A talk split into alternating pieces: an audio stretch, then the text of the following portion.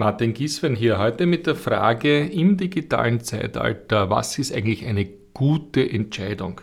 Also eine Entscheidung im Arbeitsalltag, eine Entscheidung einer Führungskraft, eine Entscheidung in unserer Organisation. Was ist eine gute?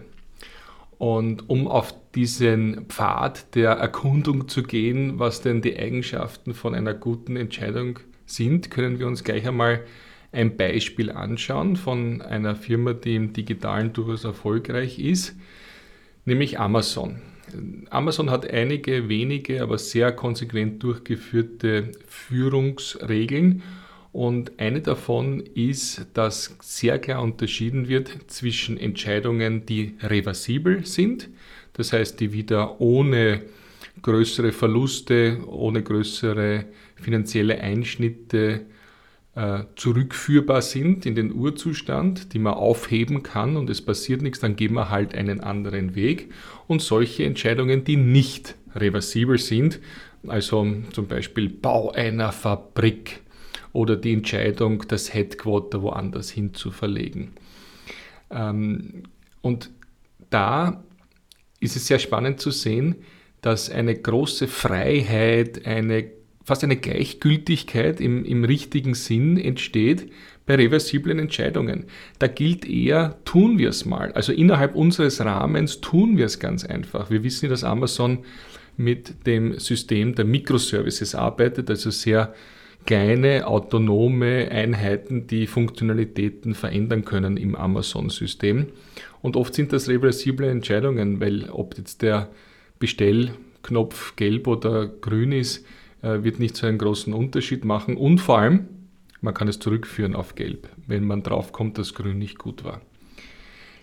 Umso mehr muss man genau ins Planen, ins Abschätzen, in Hereinholen von Meinungen, in die Partizipation gehen, wenn eine Entscheidung eine nicht reversible oder nur sehr schwer reversible ist. Also diese Unterscheidung können wir uns schon mal mitnehmen. Und die zweite folgt zugleich, nämlich was ist der wichtigste Bestandteil für die Menschen in unserer Organisation, gerade im Zeitalter der Digitalisierung, wenn es um Entscheidungen geht. Es ist die Begründung. Das klingt jetzt aber sehr banal. Leider Gottes erlebe ich es sehr oft in der Praxis, dass Dinge entschieden werden, aber ihre tiefere Begründung, ihr Warum zu dieser genauen Entscheidung, äh, das wird oft nicht gesagt oder man muss es annehmen oder es ist doch klar. Insbesondere wenn ich als Führungskraft eine Entscheidung fälle, dann habe ich ja alle Grundlagen, dann weiß ich ja warum und in der Hitze des Gefechts kann ich schon mal drauf vergessen, den Mitarbeitenden, die vielleicht diese Grundlageninformationen nicht haben, dass ich, da kann ich vergessen, dass ich das wirklich gut äh, be Gründe. Das ist aber sehr schlecht, weil insbesondere bei reversiblen Entscheidungen, also wo ich ja wieder aufheben will, wo ich ja wieder eine andere Richtung gehen will, weil sich die äußeren Umstände, die zu der Entscheidung geführt haben, äh, andere sind jetzt. Äh, genau da brauche ich ja das Verständnis, weil die Begründung jetzt, die Begründungsgrundlagen jetzt nicht mehr da sind, können wir auch ohne das Gesicht zu verlieren eine neue Entscheidung finden versucht eines äh, banalen Beispiels, sicherlich kein besonders gutes, aber einfach um das Prinzip noch einmal durchzudenken gemeinsam mit Ihnen. Ähm, es wird entschieden von der Unternehmensleitung, dass das Gebäude XY geräumt wird. Boah, das ist eine Entscheidung. Also die Mieter sind betroffen, die Mitarbeiter sind betroffen, gut, es wird geräumt. Also was ist da los? Die, die, die, die Medien kommen schon, die, Politik schaltet sich ein, was ist da los? Man hat die Begründung vergessen. Ne? Es entstehen Gerüchte. Naja, das ist, wir müssen sparen und das ist auch schon sehr alt und okay. Wenn man aber begründet hätte, nämlich, dass wir aufgrund der Einschätzung der Wetterlage von einem Hochwasser ausgehen und das eine Sicherheits- Problematik darstellt oder äh, vielleicht irgendwo etwas gefunden wurde im Grund, was man noch genauer untersuchen muss und in einer Woche weiß man Bescheid, dann ist die Begründung äh, dabei und wenn das wegfällt, nämlich also wenn sich das Wetter ändert, äh, dann wissen alle wieder, dass man wieder einziehen kann. Also Sie entschuldigen dieses Beispiel, aber es ist so banal, aber leider Gottes vergesse ich es auch manchmal, auch im Familienumfeld zu sagen, warum hat sich jetzt der Papa so entschieden. Er könnte ja den Grund sagen.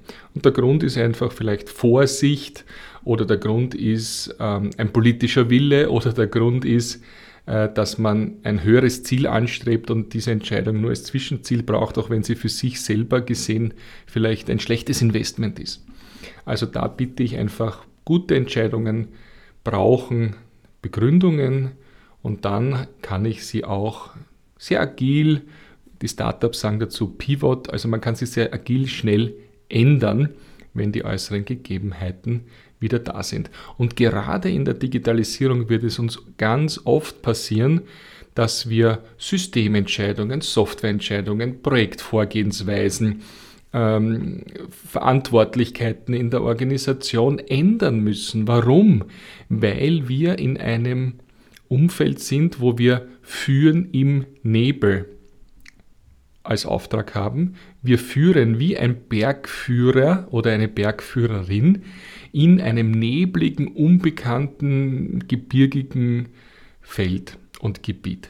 Das heißt also, wir sehen nicht so weit hinaus. Und dieses Führen im Nebel bedeutet, das kann man ja, abstürzen, es kann sich wer den Knöchel verstauchen etc. Gott bewahre. Also was machen wir, wenn wir nicht alle Informationen haben über die Situation, wie sie in der Digitalisierung sehr oft da ist?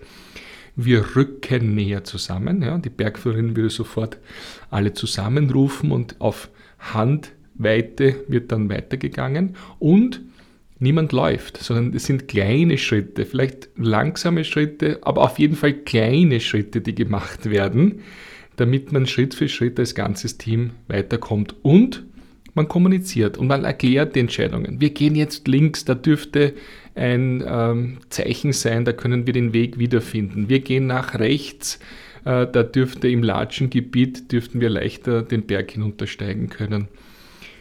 Es wird begründet, es wird kommuniziert, man geht in großer Transparenz. Und so kann man aus schwierigen Situationen wieder rauskommen.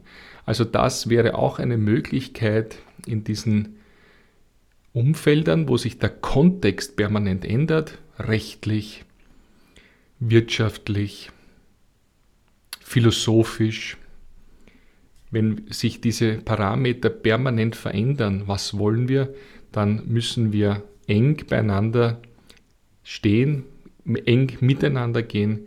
Wir müssen Entscheidungen, die wir getroffen haben, begründen, damit sie auch befolgt werden können und damit wir sie auch ändern können, insbesondere natürlich die, die wir sowieso als reversibel eingestuft haben. Das wäre so eine kleine, ein kleiner Weg durch den Entscheidungsdschungel.